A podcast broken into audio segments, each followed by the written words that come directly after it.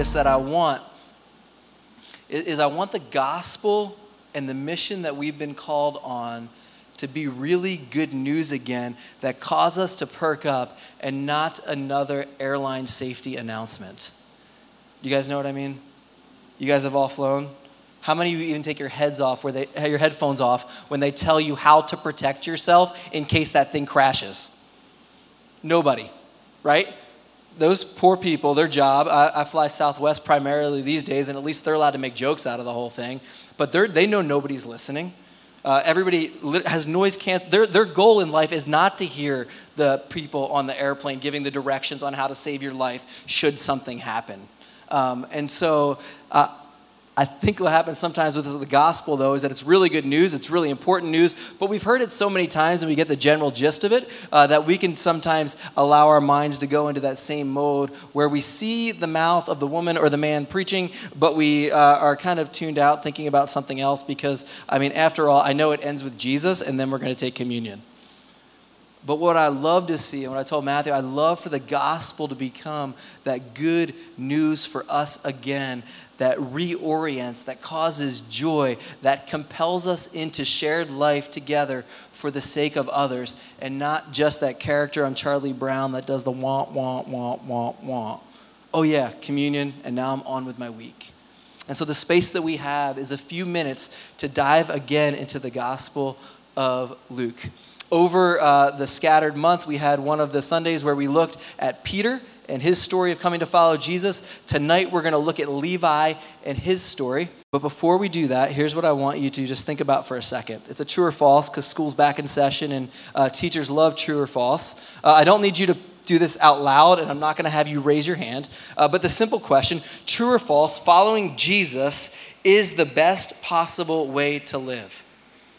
Now, because you're in here on a Sunday, you, you feel like you know the answer is to say true, right? Like, I mean, even on the other side, as the kids are being taught, they learn that probably about seventy-five percent of the answers are Jesus when they're asked a question. And so when I say, is following Jesus the best possible way to live? You could be like, I know the answer is yes. I invite you to slow down, take a deep breath, and ask yourself, do, do I really believe that? Or was there a time when I believed it more? Like, do I really believe that the best possible way to live is to follow Jesus, orient everything around his kingdom agenda, and hold nothing back in my pursuit of knowing him and being known by him? Or would you in honesty reflect and say, man, there's a, there's a time when I would say that was more true. It becomes less of a true and false and more like one of those A C T or S A T questions that you have to answer on the sliding scale, which is more true. And I always did terrible at those ones. That's why we're just doing true and false. My invitation for us tonight is to come in again with fresh ears and a fresh heart and hear the incredible good news of Jesus and the life-reorienting mission that we're invited on. Jesus tells a story in Matthew thirteen. He says this, he says, the kingdom of God is like a treasure hidden in a field.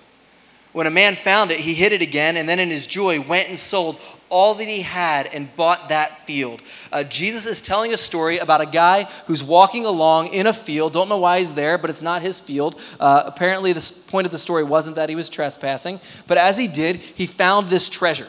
Uh, and I like to picture it in a treasure box because that's where all treasure should be held, right? Like in my brain, it's pirate treasure. I have no idea what it is. Maybe it was N F Ts or something that's really boring. In my brain, it was a box of treasure that dude's walking along in the field and says, oh my goodness, look at this. And in an instant, or maybe over the long walk home, he's thinking through, how in the world do I get this field? I looked and I saw something that is worth more than everything I have. And if it's still there when I get back, man, that is worth going all in on. It says, for joy, he goes home and sells everything he had, right? He goes on, puts that sign in his front yard. He gets on OfferUp and just starts listing absolutely everything.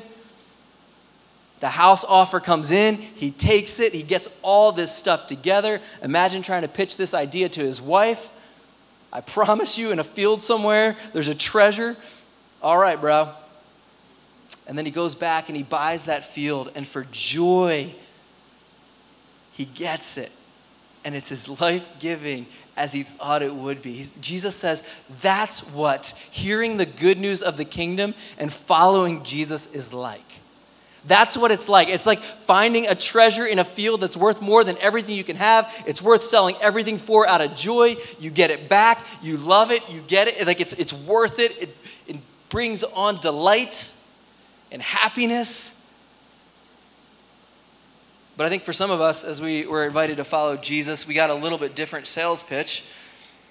Um, some of us were told that following Jesus was going to be a lot more like going to a movie. Uh, the A C will be cranking. You'll get a nice big screen, get a comfy chair in the back, send your kids somewhere else. You'll see them in an hour and a half. And that's what it is to follow Jesus. Uh, some of us were told that, hey, following Jesus is a lot more like just throw your hand up. Uh, and while everybody else has their eyes closed, uh, throw your hand up and maybe you'll get a card, check yes or no, like the old country song for those of you that were raised in the late nineties, early two thousands. You check, yes, I want to follow Jesus, and then you're good. Try not to muck up life too long along the way, right? Like you, you could be all right. Um, some of us got a version of following Jesus that was saying, hey, believe the right things. And when you believe the right things, then you need to behave the right way. And if you behave enough the right way, then life will go a lot smoother for you. Have fun following Jesus. But when Jesus himself gets a moment to share what life in his kingdom is like, he tells people, it's like being really thirsty, and then you get a drink, and you're never thirsty again. It's like being really, really hungry and craving food and nourishment, and you're starving, and then you get to taste of me and my kingdom, and you never hunger again. It's like being invited to the wedding or the party of the century and getting to celebrate. That's what the kingdom's like. It's like finding a treasure in a field. And in that moment, it captures your imagination and compels you to go all in because you see the value of what's before you instead of everything else you've been searching for. And Jesus says, that's what life in my kingdom is like. And today we're going to come to the story of a man who gets presented with that same story in real time. And the story of Levi is the story of a lot of us. So would you pray with me? And then we'll read from Luke five. Uh, Jesus, thank you for gathering us together. Thank you for your love poured out. Thank you for the goodness of the gospel. Thank you that we don't have to conjure up Uh, belief in you, but you give faith, you give joy, you give hope, you produce these in our hearts. And so I ask for my sisters and my brothers that you would do that work. Produce in us joy. Help us to see again with fresh eyes your loving, compassionate, generous call into shared life with you. And would we be able to enjoy that a little bit more today than we did even walking in? Uh, we love you, Jesus. Speak now to us. Amen. Amen. So this is the story of Jesus calling Levi, who's one of his disciples. Um, and the story goes like this. Uh, after this, Jesus went out and saw a tax collector by the name of Levi sitting at his tax booth. Uh, follow me, Jesus said to him. And Levi got up, left everything, and followed him. Then Levi had a great banquet for Jesus at his house, and a large crowd of tax collectors and others were eating with them. But the Pharisees and the teachers of the law who belonged to their sect complained to his disciples, "Why do you eat and drink with tax collectors and sinners?" Uh, Jesus answered them, "It's not the healthy who need a doctor, but the sick. I have not come to call the righteous, but sinners to repentance." Uh, in this, we're going to see three different areas where when we say yes to Jesus, we enter into new dimensions of life. And that's not like creepy Star Wars talk. That's saying when we follow Jesus, uh, there's other things that we're invited into alongside that, and they necessarily come. Uh, when I was invited to go to Australia, uh, they said, hey, will you come over here and be a part of what's going on here for a few weeks? Uh, when I said yes to that, there were a few other things that went with that. Uh, there were some things I was going to have to say no to, uh, like being present with my wife and the five kids that are at our house. And so uh, I had to talk to her and say, hey, if I say yes to this, it's saying no to being here. Are you okay with that? Uh, when I said yes to going to Australia, I also said yes to flying on a plane. Um, because for those of us that are geographically challenged, you cannot drive to Australia. You get on the plane and fly for a whole fourteen hours. And so I said yes to a really long flight. Uh, I even said yes to driving on the other side of the road, uh, which I safely made it back to. Uh, all those were very uh, specific uh, dimensions of what it meant to say yes to go to Australia. Um, in a similar way, when we say yes to following Jesus, it's not a bait and switch where, aha, now I got you, but there's these other things that come with it as well. It's not simply checking yes or no, but an invitation to a full life alongside him. When we say yes to following Jesus, the first thing I want us to see is that we say yes to following him as the redeeming and restoring King.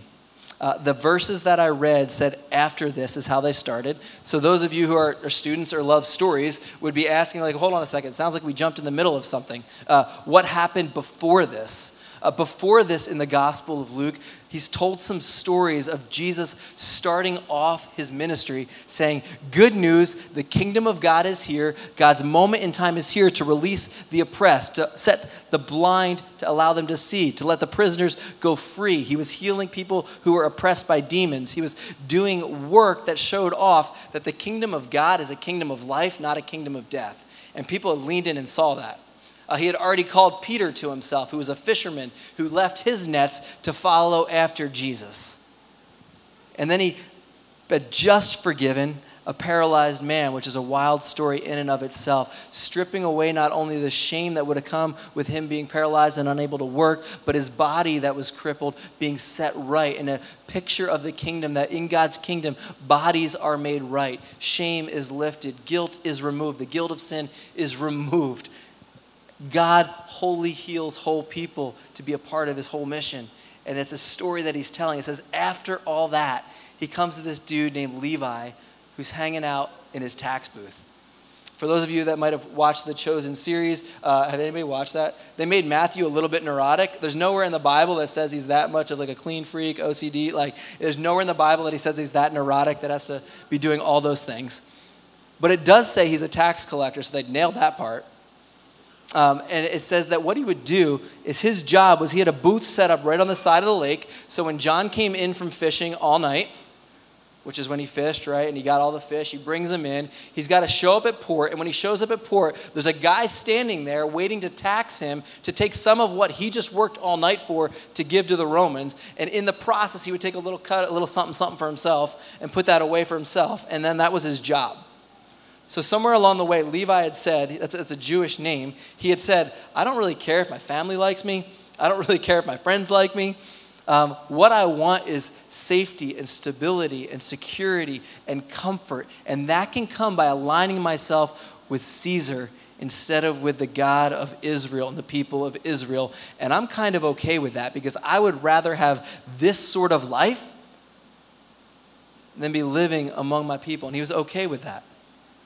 Uh, he would have been a middle class or upper middle class person. He he made some coin. He wasn't poor. Uh, along the way, Jesus heals a lot of poor people, doesn't he? He seems to have a heart, especially for the marginalized people, those who are pressed out. But in this story, he comes after a man who is upper middle class at least, who isn't one who's being an oppressed but is an oppressor.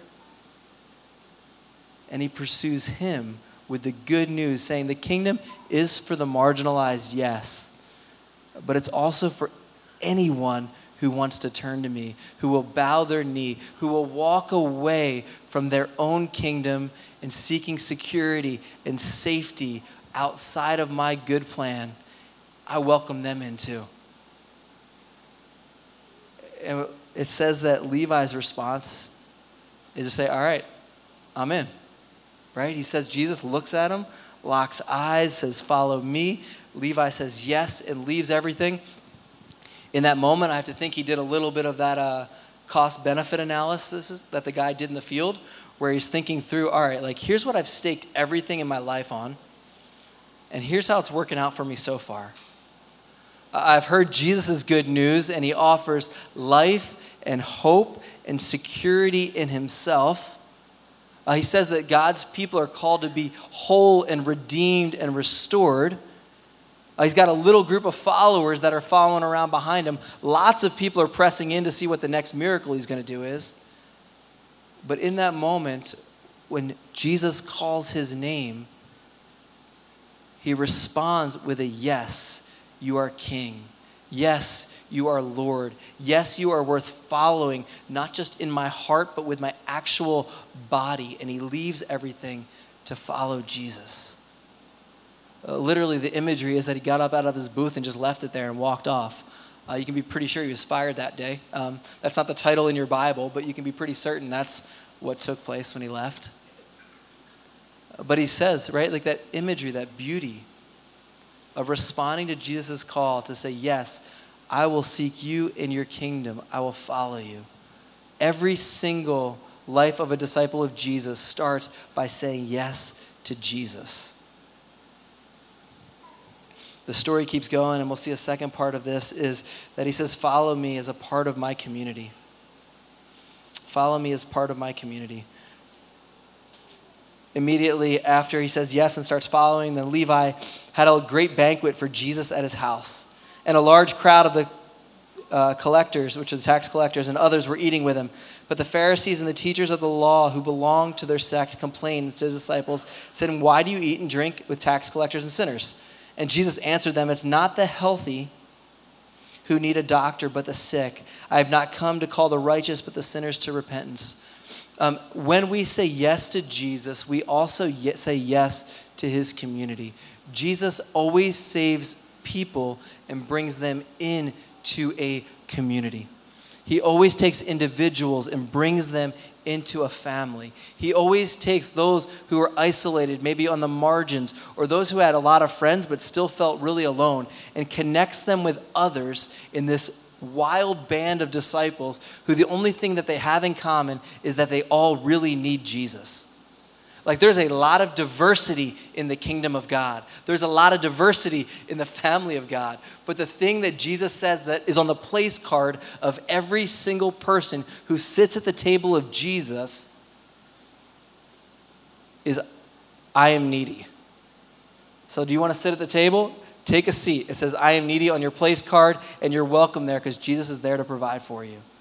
And Jesus says those who have a hard time with that, the Pharisees, the self-righteous, that's something that they can't swallow. They choke on that at that meal and can't find themselves with Jesus because their own self-righteousness, their own dependence on themselves keeps them far from him. The way of following Jesus is a way where we declare our not only dependence on him as king, but our need for him as a savior, and look to feast at his table alongside of him.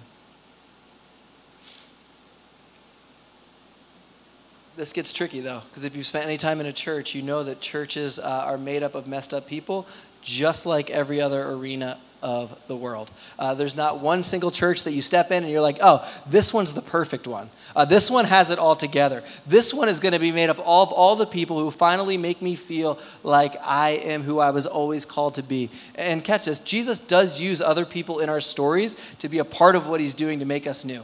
Uh, he uses not only, though, the beauty in other people, but also the brokenness.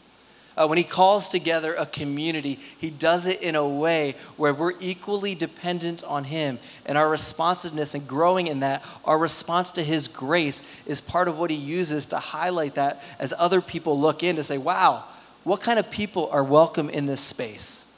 Uh, people who know they need Jesus. I would pray that would be true of us. Uh, Dietrich Bonhoeffer, who was a pastor theologian, um, and he was his part of his story is that as Nazi Germany was coming in, he called out a group of people to be a subversive community to say, hey, we need to live as the church in a different way because there is an empire that's coming along looking to sweep up everyone, and that's not the way of Jesus. It's not the way of the kingdom. And so he wrote a few books, one called Cost of Discipleship, uh, which people get really freaked out by because, well, it sounds like there's a big bill at the end of the book, right? It's like the cost of discipleship. And it's like, lay down your life and die. And all that's true. Uh, but this he's got another book that's called Life Together, which is really short and it's really solid. It's his reflections on life together as a church. Uh, but he says this. He says, because God has bound us together in one body with other Christians in Christ Jesus, long before we enter into common life with them, we enter that common life not as demanders, but as thankful recipients. Uh, there is a decided difference when we start following Jesus and we see ourselves not as those who show up and start demanding things, but those who are recipients of grace alongside others who have received grace. That posture switch will absolutely change the way that we engage with communal life. And life in Jesus' community is always a life based in grace. And the last dimension of following Jesus, we follow and we bow our knee to him as king. We follow and become part of his community that's deeply dependent on grace. But as we follow him, we're also a part of his mission, his purpose. Uh, As people, we're always driven. We want to know that our life matters, right? That's one of those core things to us. We want to know that we're not just on our own, but a part of something that is greater than ourselves. And I think the reason that's wired in us is because we were always meant to be a part of what God was doing in this world. And that's so much greater than all of us. So as Levi, our boy Levi in the story, says yes to following Jesus, Jesus literally changes his name. So Levi is the same guy that we know as Matthew. Uh, Matthew, Mark, Luke, John, the Gospels in the Bible. That first one is who Levi is. Uh, he changed his name to Matthew, which means, does anybody know what Matthew means? Do you know? Does, I don't know he does. Look, he's on the, he's like, he was already doing his next set list in his brain, playing through it. No, Matthew literally means gift of Messiah. Gift of Messiah. So this guy who used to be a burden to society, who none of his friends like, who abused others in the pursuit of his own power, that same guy has a name shift that now means blessing or gift of God. Why is that significant? Uh, it's not just gift to God, as in Matthew now lives his life to the glory of God, and his life is a gift to God, but it's gift of God. Uh, namely, he's now given as a blessing to others. The entire orientation of his life has shifted from what can I get and protect and preserve and build up for me and my kingdom as Levi, to how am I going to be a conduit of the blessing of God to everyone I meet? Every day he'd wake up and people would call his name. It'd be a reminder that his identity had shifted, that he was no longer sent out to build up his own kingdom, but he was commissioned to be a part of Jesus' kingdom. And the rest of the book of Luke wraps up with us looking at Jesus calling together this group of disciples who he'd send out to be the church in that first generation of the church. Matthew being a key part of that, as he lived and walked and loved alongside Jesus. Why do I bring all that up? Some of you are saying like, yeah, I, I know that. Like, I, I've heard all that before. Uh, that sounds vaguely familiar to what's on the board. Like, we are formed by God. Uh, we follow Jesus. Uh, it's together, and it's for the sake of others. Like, you could have just showed us the sign. Uh, I want to remind us, because we run the risk every single day of being drawn back into an old story where we no longer are following Jesus, but want to live for our own kingdom because it seems like we need to, and that's the message we hear.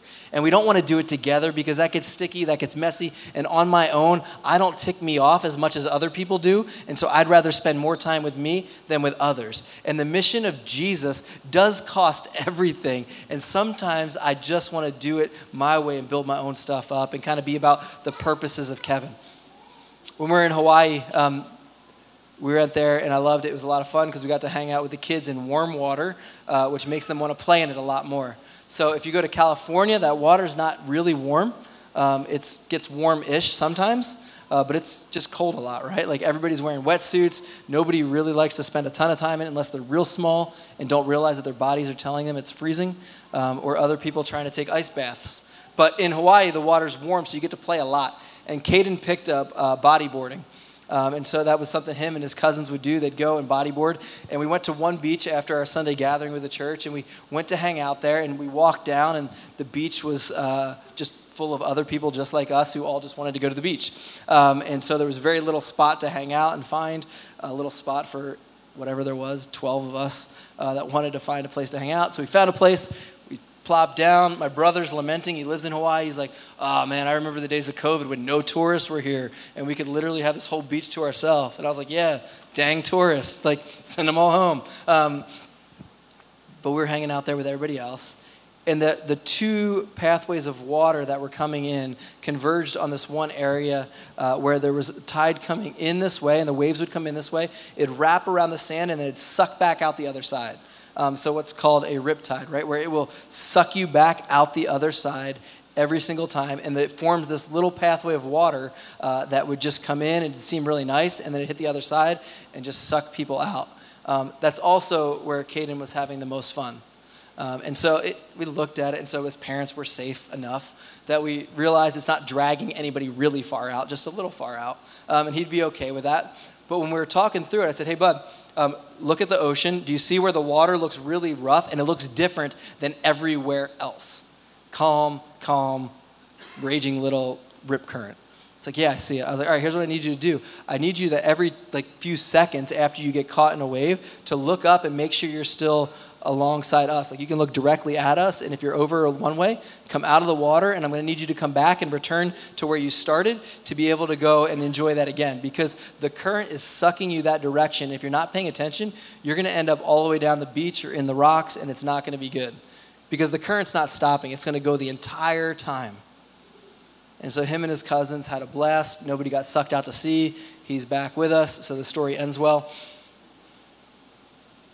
But for us to recognize and realize the currents of our culture are constantly wanting to suck us out somewhere else.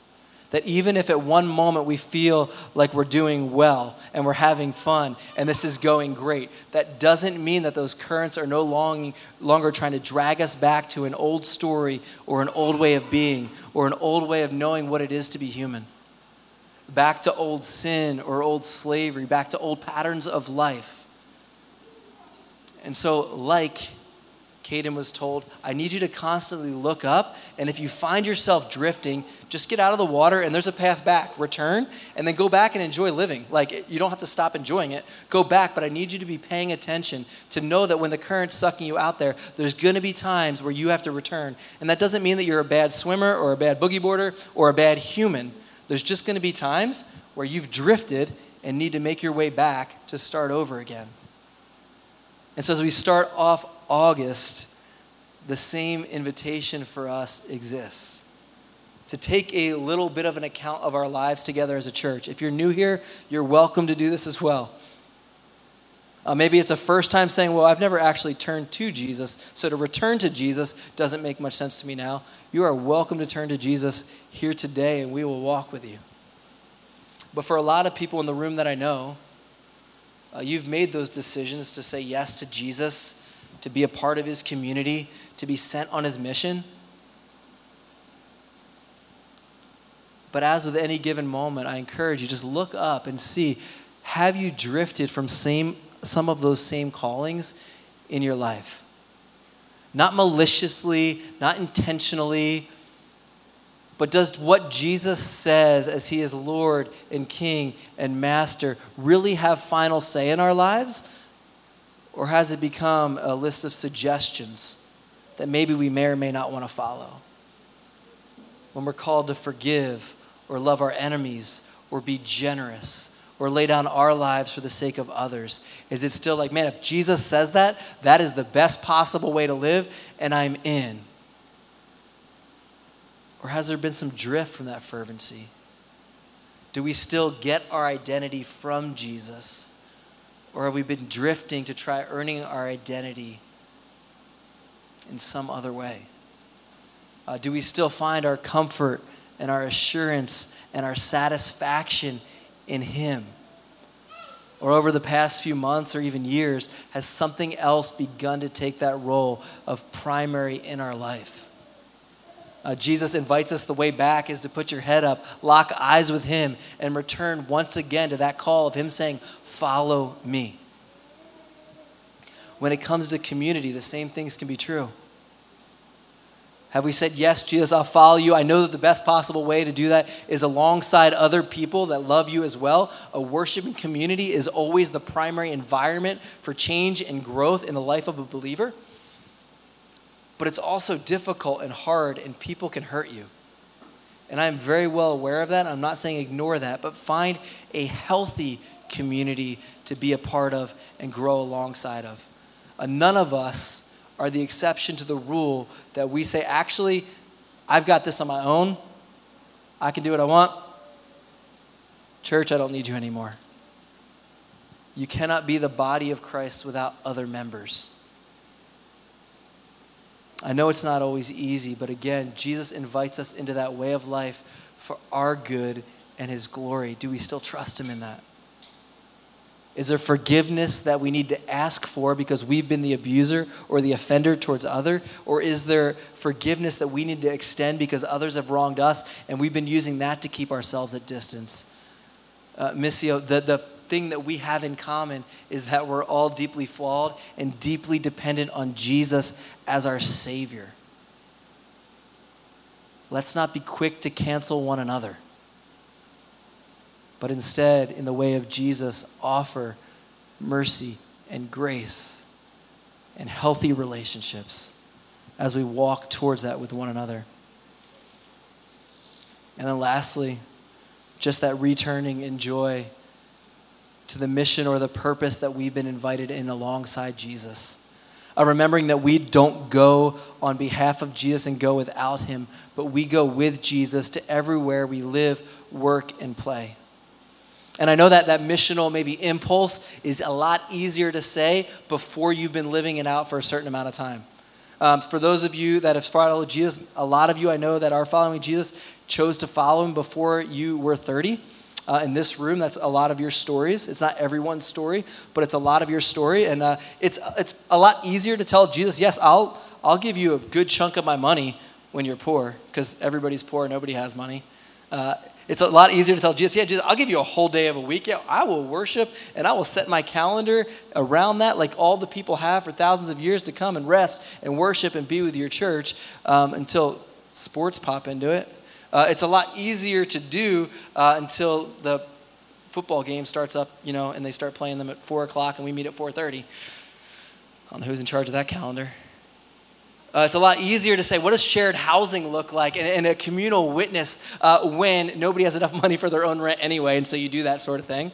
Uh, it's a lot easier to say, I will go into a disadvantaged neighborhood and set up my place there until your kids have to go to school in those schools and you realize that, oh, this is systemic. It's not just, it was a little bit cheaper to live here. There's a lot of things about initially following Jesus that we don't realize. They will get more complicated as we continue to live out the mission of God in your teens, to your twenties, to your thirties, to your forties, continuing on. But that doesn't make it any less whole or any less true that following Jesus and his purpose to redeem and restore is the best possible way to live. To partner with him in what he's doing in this world is the best possible way. way for us to be a church, but also to be human. And so I wonder if there's been, uh, maybe we came in with a little bit of a hero complex to different arenas, uh, whether it was our neighborhoods, whether it was our schools, whether it was our sports teams, whether it was a whole city, and said, oh, we got this. Like, Jesus is real. The kingdom is real. The gospel is true. Everybody's going to respond. And then we showed up and spent one, two, three, four, five years in that space. And you're like, huh, this is different than I thought it was going to be. I'd invite you to ask the question again, but is following Jesus as part of his community on his mission still the best possible way to live? And if there's been some drift from that, don't hear guilt and condemnation. Hear loving invitation from Jesus. Hey, put your head up and return back to me. And we'll go at this thing again. That's the beauty of following Jesus. He doesn't kick you out when you fail or you fall short, but he comes alongside you and bids you, come, follow me again. Would you guys pray with me? Jesus, thank you that you are a good king. Uh, you are a good savior. That your gospel is actually good news, that you are redeeming and restoring everything back to yourself. And so I pray for myself and my friends, uh, for the parts of our life where maybe uh, this used to be more true than it is today. Uh, would you gently show us uh, those pa- patterns of life where we've maybe drifted? Uh, show us where we've set aside what you've called us into for something else that we thought would satisfy more. Uh, show us where we've pushed away other people because uh, we desire our own independence and autonomy. Uh, show us where we've moved away from what you called us into and the purpose you have us in the places we're at, to be your loving presence, a gift of Messiah in those places. And would you once again awaken our hearts that the kingdom is here. It is like a great treasure that's worth giving everything for, because we get so much more than we ever give. Jesus, we love you, and we're grateful for you in this space. Amen.